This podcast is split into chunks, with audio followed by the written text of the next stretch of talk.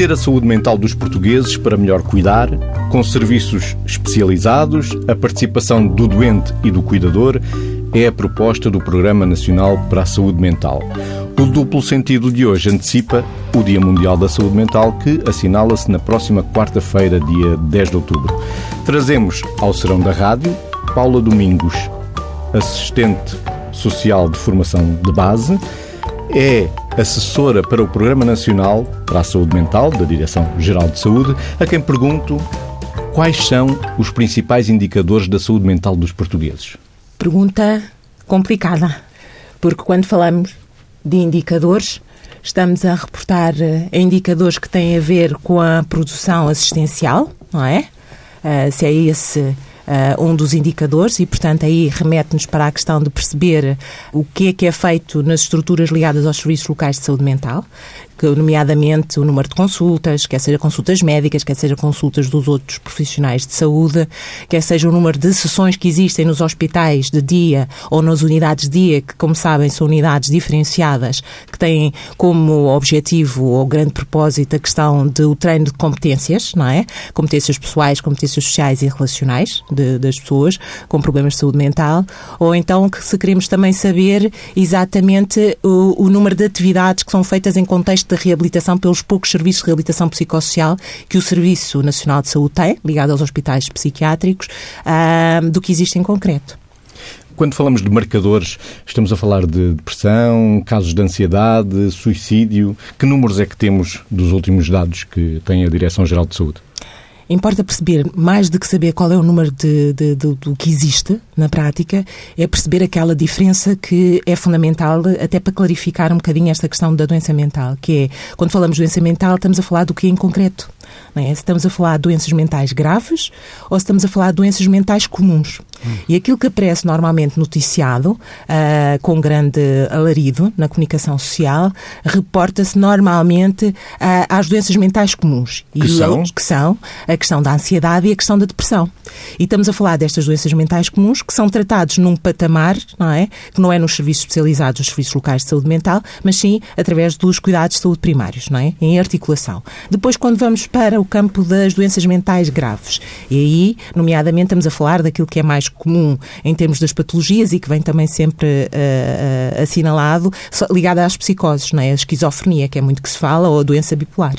Vitor, esquizofrenia, doença bipolar, que só assim uma breve, breve como, nota como, de rodapé. Como, como, diz a Paula, essas são as doenças mais graves porque impactam mais. Essas, mas essas já vou já vou explicar, não é? Que impactam mais no que diz respeito não só àquilo que é a natureza dos sintomas, mas depois o compromisso na funcionalidade, na autonomia e por isso, e a Paula referiu, é que os serviços de reabilitação nestas pessoas são fundamentais porque são aqueles que em que as intervenções têm subjacentes modelos que, menos biomédicos, modelos biopsicossociais, porque é assim que se deve ver a saúde mental de uma forma mais sistémica, para dar resposta àquilo que é o potencial de reabilitação ou de recuperação destas pessoas que Voltando atrás, esquizofrenia é uma doença psicótica em que as pessoas estão mais fora da realidade no que diz respeito a poderem ter alucinações, verem ou sentirem coisas que não estão ali, mas que sentem, eh, ou terem delírios, não é? Crenças erróneas, ou, ou nas perturbações bipolares, as pessoas estão habituadas mais a ouvir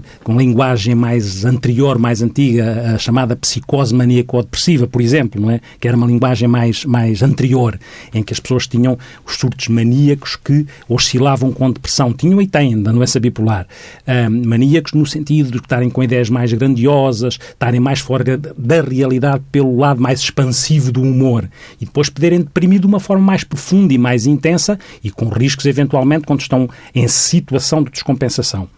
E a Paula referiu, nas doenças comuns, é verdade que há este indicador que é Portugal, na União Europeia, ter uma grande prevalência no que diz respeito às, às depressões e ansiedades. E isso é importante, quer em termos de abordagem, quer em termos de percepção, porque é que será, embora seja difícil encontrar facilmente, difícil encontrar facilmente razões para que seja assim. Nas situações de crise até percebemos mais que a saúde mental esteja mais comprometida, mas depois existirão outros fatores porque é que isso acontece também em Portugal e a necessidade e o plano nacional de saúde mental prevê isso, que é estas doenças mais comuns poderem ser tanto quanto possível mais assistidas nos cuidados de saúde primários É claro que para isso os cuidados de saúde primários têm que ser reorganizados de forma a terem na sua estrutura e no seu modelo de intervenção não só o médico de família, mas toda uma equipa multidisciplinar, que tem um enfermeiro para a saúde mental, ou tem um técnico de serviço social que dá resposta à saúde mental, ou tem um psicólogo para abordar as pessoas com depressão ou ansiedades, para não cairmos numa tentação mais básica e que também é um problema dos portugueses, que é o excesso, por exemplo, de benzodiazepinas, eh, que são tranquilizantes, são ansiolíticos, para muitas vezes tratar situações que podiam, em primeira instância, ter uma abordagem psicoterapêutica ou de apoio psicoterapêutico. Aproveitava essa ponte para perguntar à Paula Domingos como é que está a saúde da Rede Nacional de Cuidados Continuados Integrados para a saúde mental.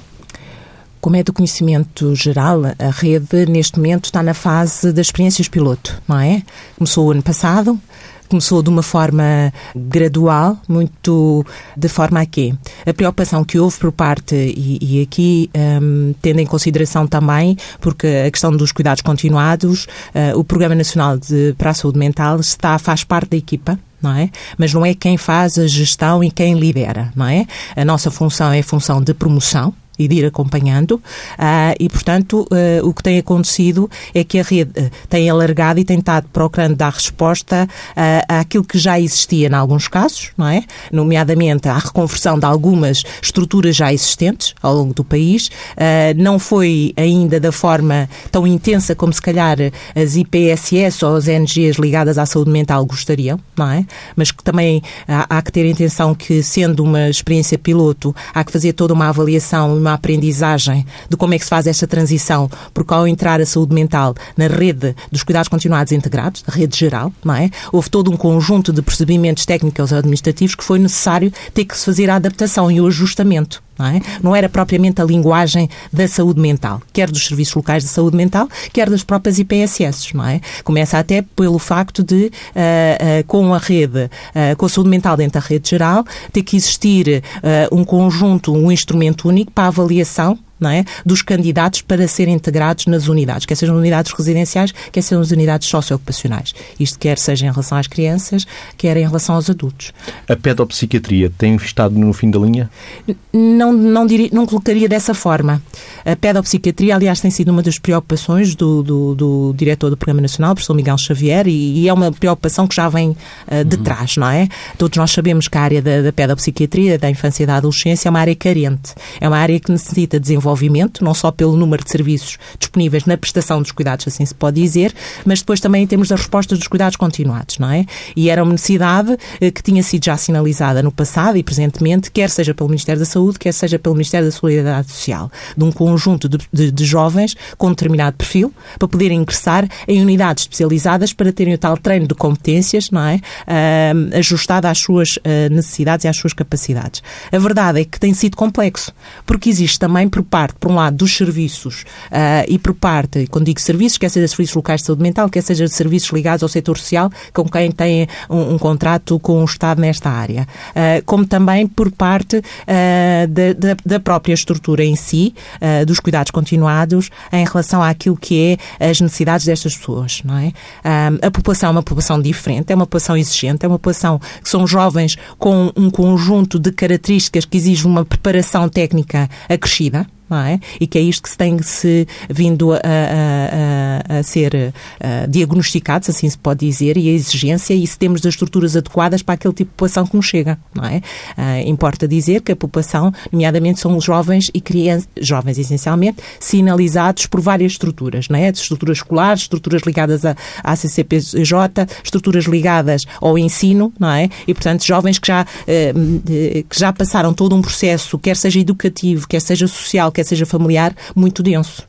Uma pergunta que lanço para a discussão dos dois. Ainda é evidente o estigma associado à doença mental, quer por dificuldades de compreensão destas patologias ou por existirem demasiados preconceitos, vergonhas até, ainda se vive muito em silêncio com a doença mental? Sim, Acho que há muito caminho a fazer ainda no que diz respeito a desmontar o estigma, a desmontar a construção do estigma, que passa pelo estereotipo, pelo preconceito e depois pela discriminação e exclusão consequente. Acho que há muito trabalho a fazer e acho que a comunicação social é um dos vetores que uh, deve ser chamada à colação para fazer passar uma mensagem que seja a mensagem mais construtiva e não como habitualmente a mensagem mais negativa ligada àquilo que são eventos que muitas vezes são rapidamente associados a pessoas com doenças mentais e podiam acontecer com outras pessoas, mas parece que têm que estar sempre ligados e isso não é uma forma adequada de se tratar o assunto que possa contribuir para desmontar o estigma porque há, há N experiências de pessoas com doença mental que podem, com a ajuda da comunicação social também, veicular aquilo que é o processo de recuperação das pessoas com doença mental, o chamado recovery. E isso é importante ser mais explorado. E isso também é uma responsabilidade da sociedade se quer isso. Ou se quer continuar de uma forma inquieta a lidar com aquilo, ou inquietante também, porque se tem uma projeção negativa acerca de uma coisa que nós podemos não controlar e às tantas tentamos marginalizar e estigmatizamos. Aliás, estigma vem mesmo daí, Do grego, quer dizer, era aquela marca que se colocava nos escravos e nos prisioneiros e nos traidores. Veja só a dimensão que é transportada para a palavra estigma. Mas, independentemente desse fator, também gostava aqui de fazer uma ligação àquilo que foi dito e que o Mésicos colocou em primeira instância e que, no fundo, reenvia para um desafio não só da sociedade como um todo, mas nós mesmo, dos técnicos e das pessoas que trabalham na área, que é nós progressivamente, e isso também contribui para desmontar estigmas, nós temos que perceber, temos que ir mudando os paradigmas. Cada vez mais, para que isto aconteça, para que a implementação do Plano Nacional de Saúde Mental, é preciso localizar isto no tempo. Há uma resolução do Conselho de Ministros que é de 49, é a resolução 49 de 2008, que cria o Plano Nacional de Saúde Mental, que prevê que ele possa ser posto no terreno até 2016. Mas depois percebeu-se que N coisas estão por fazer e o novo diretor do programa, o professor Miguel Xavier, com um grupo de trabalho, fizeram aquilo que são as fizeram aquilo que é a extensão do plano para 2020, para ver se de uma vez se conseguem implementar coisas que ficaram por implementar. E essa essa extensão até 2020 faz uma análise só desta maneira. Faz para cada tema importante, a PED, ou os doentes mentais graves, os cuidados de saúde primários, a, a, a promoção da saúde mental, a relação com o setor social, onde, onde, onde, está, onde está também o Sítio do Meu Trabalho, o Instituto de São João Deus, que tem experiências piloto neste momento de cuidados continuados. Esta é, o que faz o plano é, analisa o contexto geral, vê a realidade atual e os obstáculos e faz recomendações. Para quê? Basicamente para que haja vontade política ou para testar a vontade política, para que a decisão política aconteça. Porque nós temos uma coisa, nós somos muito bons a criar diplomas e dispositivos, mas temos mais dificuldade na implementação. E o que falta aqui é a implementação. E fazendo uma ligação, que foi assim que eu comecei, com o que falámos anteriormente, que é há que mudar paradigma. O paradigma tem que ser cada vez mais biopsicossocial. Nomeadamente, quando falamos de doenças graves, estamos a falar não necessariamente de sintomas, estamos a falar de autonomia e funcionalidade. E então, quando falamos de indicadores, que foi a primeira pergunta do Mésicles, também esse paradigma tem que mudar. Não basta avaliar indicadores de produção ou de processo, temos que começar a avaliar indicadores de resultado, ganhos em saúde. E os ganhos em saúde o que é que são? São a qualidade de vida, a autonomia, a funcionalidade. Não basta o número de consultas ou o número de ações. Temos que avaliar aquilo que são os ganhos em saúde. E esta, estas mudanças de paradigma, onde uma outra mudança que é o trabalhar em rede, que é, em Portugal, as pessoas trabalham mais voltadas para um umbigo na saúde mental. Este, os PSIs, ou da área PSI, deviam estar mais bem resolvidos teoricamente, mas às vezes têm este problema, que é estarem, estarem muito reféns, muito enfeudados das suas capelinhas. E esta necessidade de trabalhar em rede, na prática, é que faz avançar também, para além da decisão política, a implementação do programa. Mas sabemos que não há resultados imediatos e isso é uma antítese da política, não é? Que quer resultados imediatos. Sabemos que os resultados na saúde precisam de tempo. Como é que está a política e os políticos com como é que está a sensibilidade da política, dos políticos mais, para esta questão da saúde mental e dos resultados a termo longo?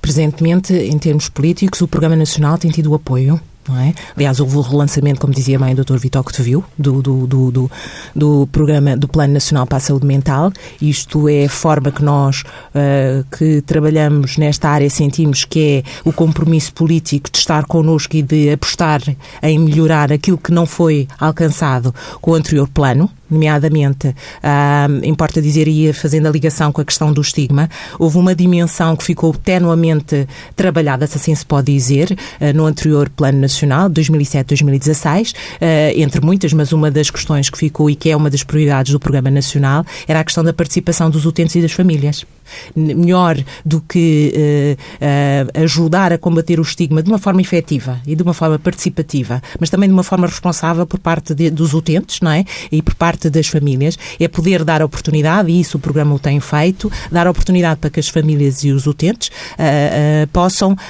falar das suas, das suas experiências, possam partilhar as suas histórias e, mais do que isso, possam participar, quer seja através do Conselho Nacional para a Saúde Mental e que tem a representação e que está consignado na legislação mas uh, através de ações muito concretas, não é? Que têm o apoio do Programa Nacional uh, da Direção-Geral, através de uh, encontros em que os utentes podem eles todos trabalhar em conjunto, não só na definição da melhoria das políticas de, de, de, saúde mental, mas das políticas sociais em geral, porque esta questão da saúde mental, e quando falamos em saúde mental, como o Dr. Vitor que devia dizer bem, esta questão de trabalhar em rede não é muito uma, ainda uma prática, embora uh, todos nós uh, defendamos trabalhar em rede, a verdade é que é difícil depois operacionalizar e no campo das políticas e a política de saúde mental, juntamente com as outras políticas, nomeadamente a segurança social, a justiça, a habitação, por aí fora, não é fácil, não é? E através de, uh, do apoio que é dado às pessoas com experiência em doença mental, portanto aos utentes e às famílias, de poderem se juntar em momentos concretos e poderem debater e poderem no final desses encontros que têm,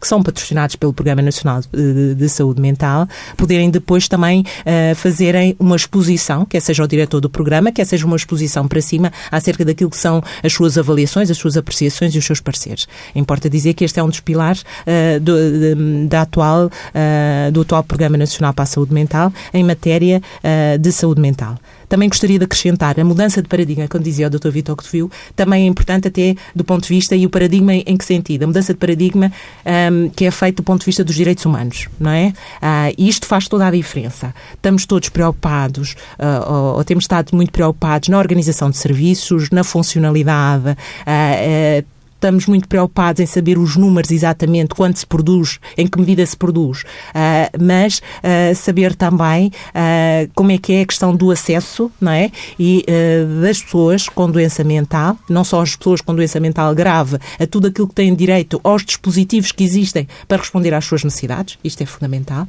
mas também há aqueles que pertencem às pessoas com doenças mentais comuns, em que precisam de ter acesso aos cuidados de saúde primários e precisam ter uma equipa nos cuidados de saúde primários que possa responder responder às suas necessidades. Porque também sabemos que não há necessidade de transitar, porque estas situações são facilmente uh, resolvidas, facilmente, uh, não direi tanto, mas de uma forma mais, uh, menos intensa, nos cuidados primários e não necessitam de ir para os serviços locais de saúde mental.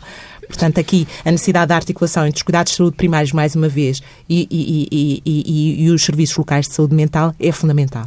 E aí estamos a chegar ao cuidador, ao Estatuto do Cuidador Informal, que não entrou ainda no Orçamento de Estado para 2019.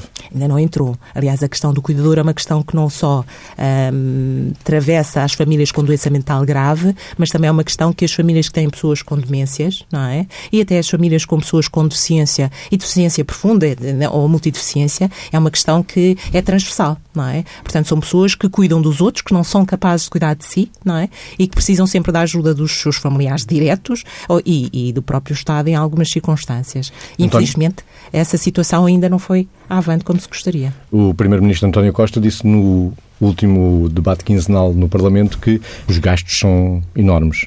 Ah, uma coisa nós sabemos, estes cuidadores, ah, para além da sobrecarga que têm, não é? Ah, que, que está bem retratado na literatura, não é isso que, que, está em causa e, portanto, não é, não é difícil perceber que estas pessoas precisam, aquilo que despendem de si no cuidar dos seus entes queridos, importa perceber que estes cuidadores também têm direito à sua própria vida e têm direito a que no final da sua vida ativa ou da sua vida de cuidador que tenham dignidade nesse seu final de vida, não é? Porque também sabemos que, e há estudos nesse sentido, que os cuidadores, para além de terem, uh, serem prejudicados do ponto de vista profissional, porque muitas vezes têm que deixar de trabalhar para cuidar, é? nos momentos de crise, ou mesmo nem é necessário ser nos momentos de crise, no momento de alguma descompensação por parte do seu ente e que precisam de estar presentes para orientar, para fazerem vigilância. Uh, também sabemos que são pessoas que são penalizadas em termos da progressão da carreira, porque se não estão, também não podem concorrer como os seus pares por parte de, das FIAs. E, e até financeiramente. E até financeiramente, portanto, essa é a consequência logo imediata. E mesmo do ponto de vista familiar, são pessoas que estão muito sozinhas, não é?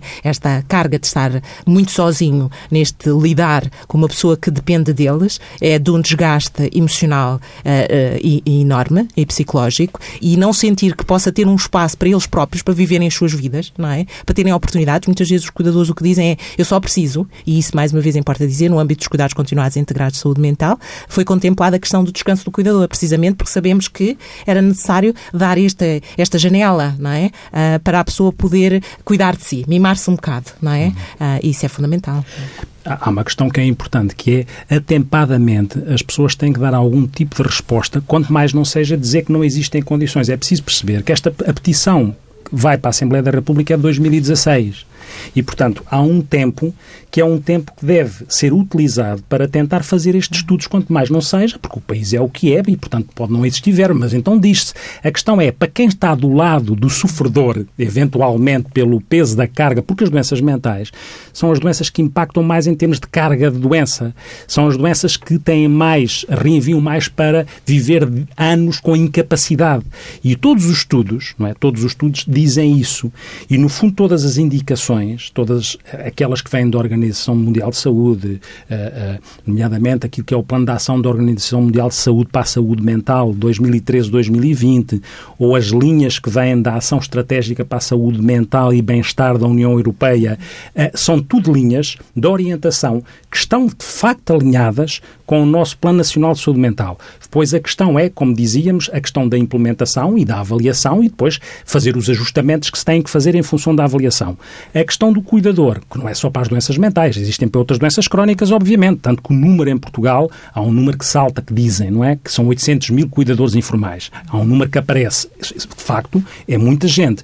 Mas o que é certo é que, isso sim, eu acho que politicamente as pessoas têm que perceber que o tempo político muitas vezes não é o tempo do, o tempo do sofrimento das pessoas. E o tempo político, mesmo que tenha, e eu percebo tenha que ter um outro tempo, tem que ter um tempo mais próximo do tempo da necessidade das pessoas, porque é por isso que servem as políticas, não é? que é para estarem ao serviço das pessoas. Este desafio existe, mesmo que a resposta seja não se pode ir por ali, tem que se ir por acolá. Isso com certeza, desde que nós justifiquemos e comuniquemos às pessoas o porquê. É preciso saber comunicar tudo isto. E nesta organização da, da, dos serviços e neste desafio que o plano tem e que pode atenuar uh, uh, aquelas partes mais, pesa mais pesadas ou mais bloqueio, ou de maior bloqueio no que diz respeito a, a, a um bom exercício, uma boa prática da, da, da, dos serviços de saúde ao encontro das necessidades. E aquilo que o plano também prevê é que, de facto, cada vez mais os serviços de psiquiatria nos hospitais gerais existam para responder a populações, numa áreas geodemográficas, 200 mil, 200 mil pessoas precisam de um departamento de psiquiatria em todos os serviços, em todos os hospitais. Depois o investimento nos cuidados continuados. É como se houvesse aqui um tripé. Organiza, um tripé sistémico para trabalhar em rede, porque não é só existir aqueles serviços eh, bem organizados no hospital, é saber como é que eles se articulam bem com os cuidados de saúde primários, é saber como é que eles se articulam bem com os cuidados continuados e com a reabilitação. E, portanto, é aquilo que está previsto no plano, que é a criação de uma carteira mínima de serviços que tem que contemplar todas estas necessidades de uma forma integrada, interativa, articulada, sistémica. E isto é fundamental. Não basta ter serviços que dizem nós funcionamos muito bem em internamento. Sim, mas a pessoa com doença mental vai precisar de uma continuidade de cuidados, nomeadamente nas doenças mais graves. Eu, há, há, uma, há uma. A ilustrar isto, Há um filósofo irlandês chamado George Berkeley, no século XVIII, que fazia aquela pergunta de filósofo: é? onde é que está o sabor da maçã? É? E o sabor da maçã, bom, na boca não está. A, a, a boca isoladamente não tem paladar. Na maçã isoladamente não está, porque a maçã isoladamente não tem sabor.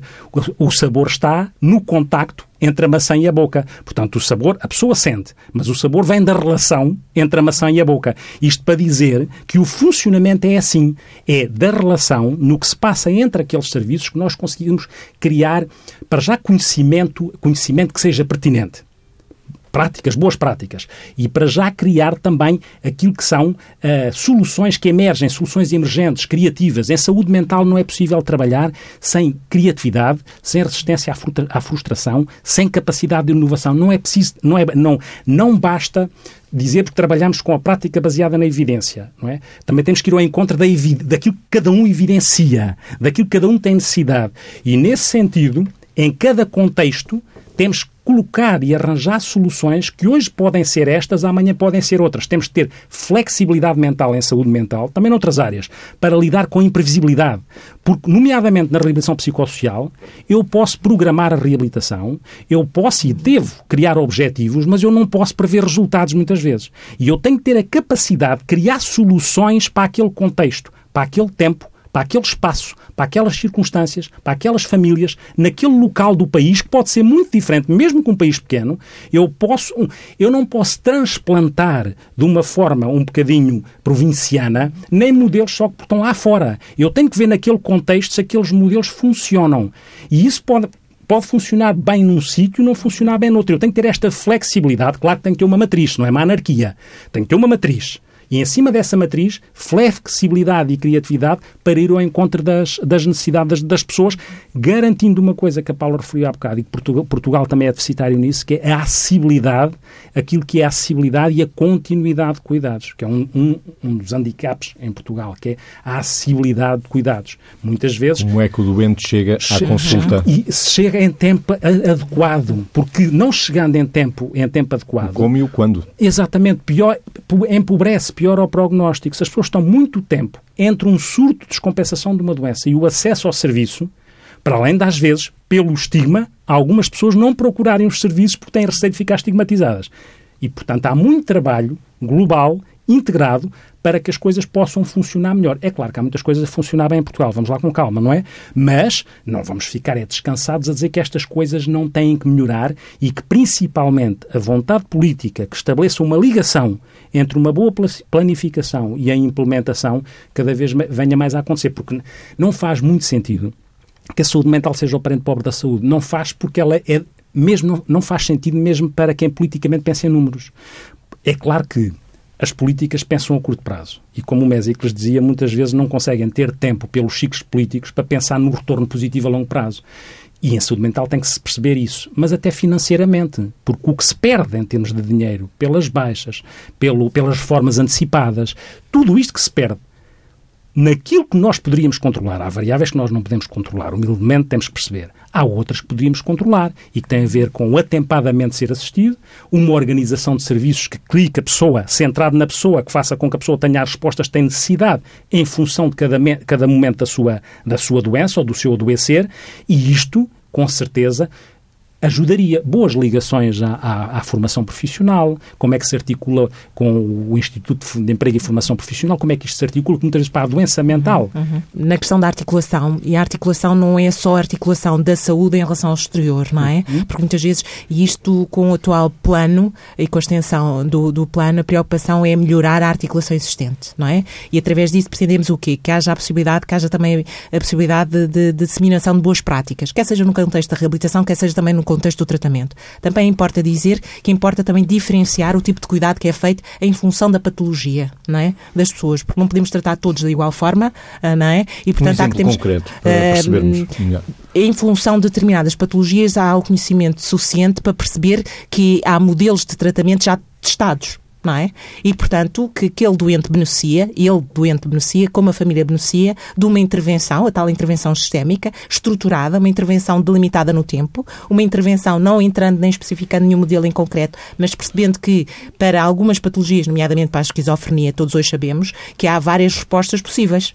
Não é por acaso que sabemos para as situações das psicoses esquizofrénicas que há determinados serviços locais que apostam mais numa intervenção do cunho cognitivo-comportamental, outras não, não é? E, portanto, que isto tem resultados concretos em termos de ganhos para a saúde para o utente. Perceber que, que atuam exatamente, exatamente no comportamento, diretamente, objetivamente. É uma das hipóteses, é uma, não é? é uma das hipóteses, mas saber que isto existe esta possibilidade e que os serviços podem oferecer isto como uma das possíveis respostas ao tratamento da pessoa, é um direito que assiste. Quando falávamos há bocado dos direitos humanos, não é só o direito uh, ao acesso, não é? É também o direito a um tratamento de qualidade. Uhum. E um tratamento de qualidade significa que os serviços têm que estar capazes para dar o tratamento diferenciado em função não só da patologia, da pessoa que eu tenho na minha frente, né? E daquilo que ela é capaz de responder. Certo. certo? E da estrutura social e, e da que ela tem também, não é? Mas olhando para o doente, olhando num ponto de vista de investimento de reabilitação daquela pessoa, não é? Porque num primeiro momento há que investir, é uma aposta, é um compromisso que é feito pela, pela equipa que segue a pessoa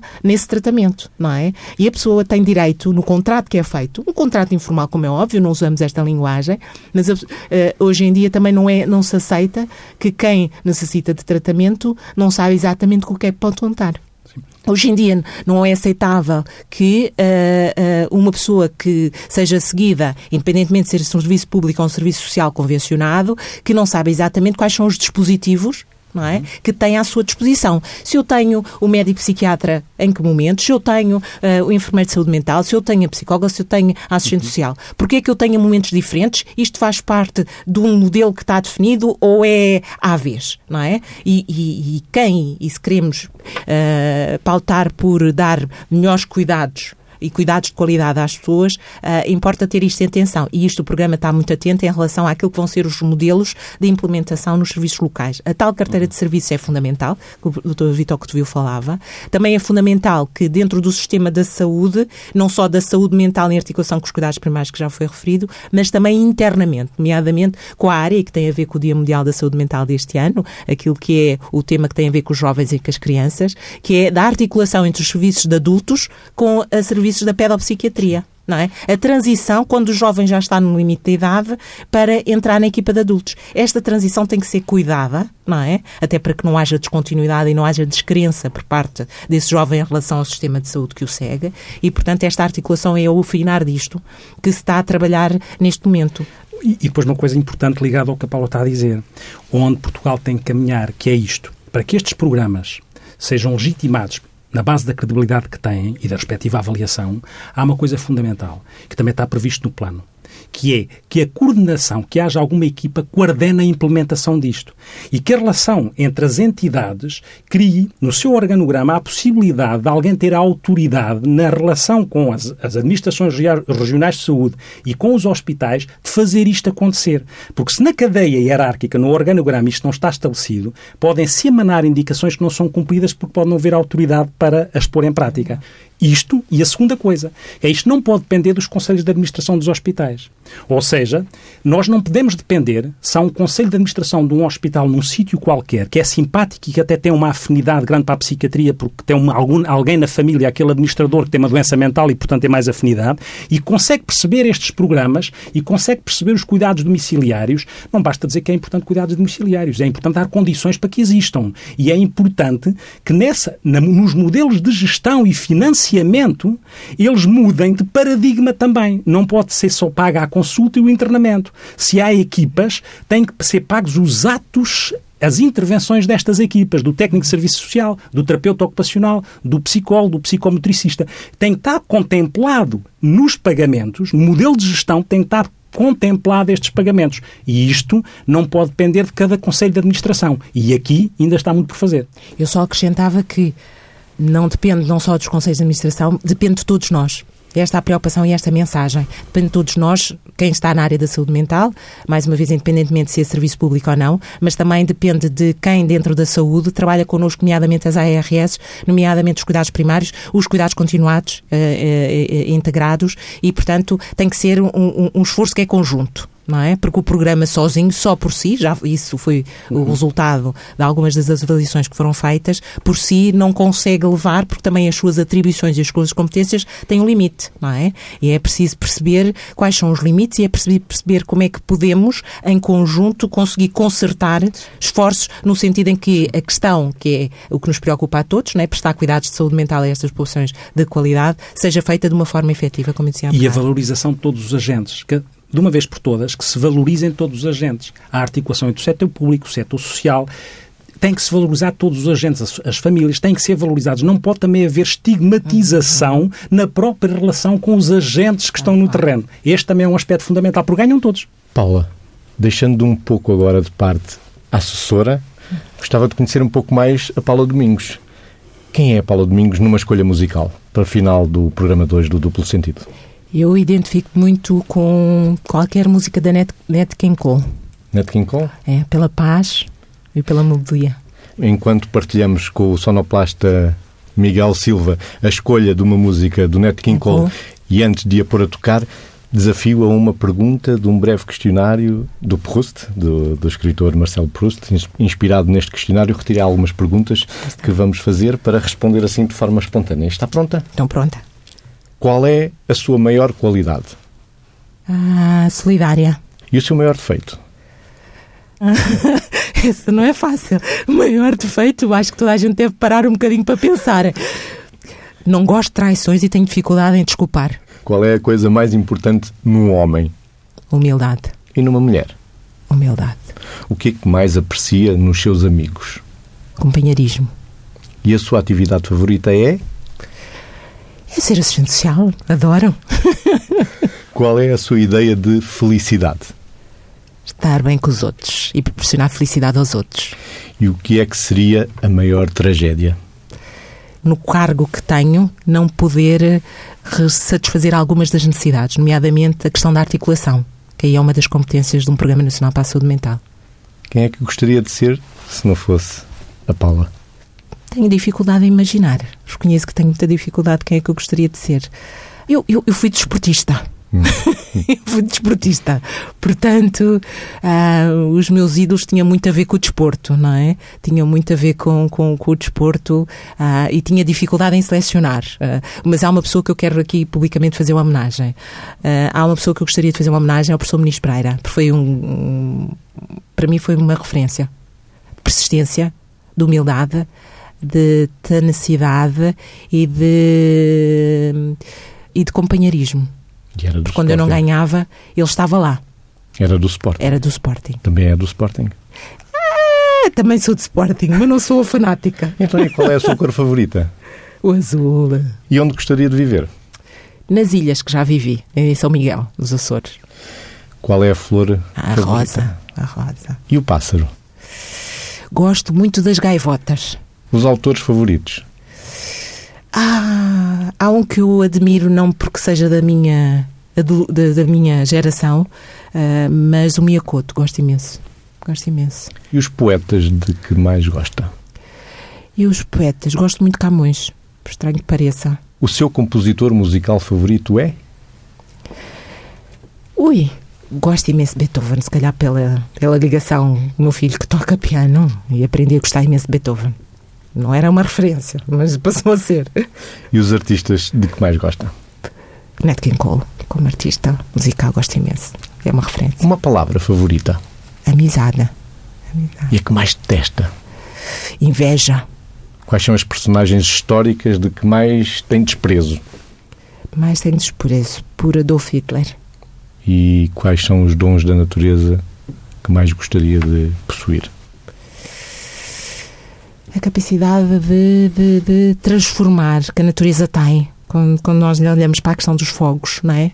E olhamos para aquilo que aconteceu, quer seja em Pedrógão, um, quer ser nas outras zonas, passado um ano, aquilo está tudo verde. Poderá não ser com as árvores e com, com a vegetação adequada, mas essa capacidade de regeneração forte que a natureza tem, isso eu gostaria. Não sou tão resistente assim. Como gostaria de morrer? Acompanhada. Acompanhada. Agora, já como se está a sentir? Satisfeita. Não sei se correu bem, mas satisfeita. E o lema de vida, para terminar? Ser feliz. Sometimes I'm happy. Sometimes I'm blue. My disposition depends on you. I never mind the rain from the sky if I can find the sun in your eyes. Sometimes I love you Sometimes I hate you. But when I hate you, it's cause I love you. That's how I am. So what can I do? I'm happy when I'm with you.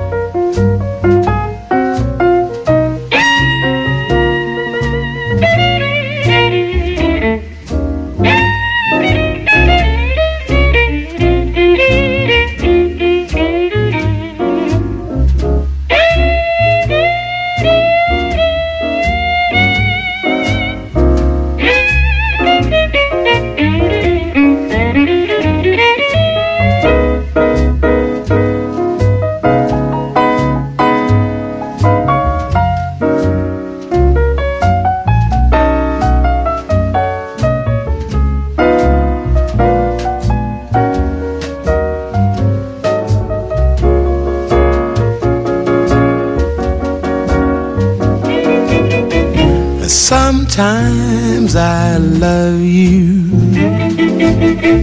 Sometimes I hate you. But when I hate you, it's cause I love you. That's how I am. So what can I do. I'm happy when I'm with you.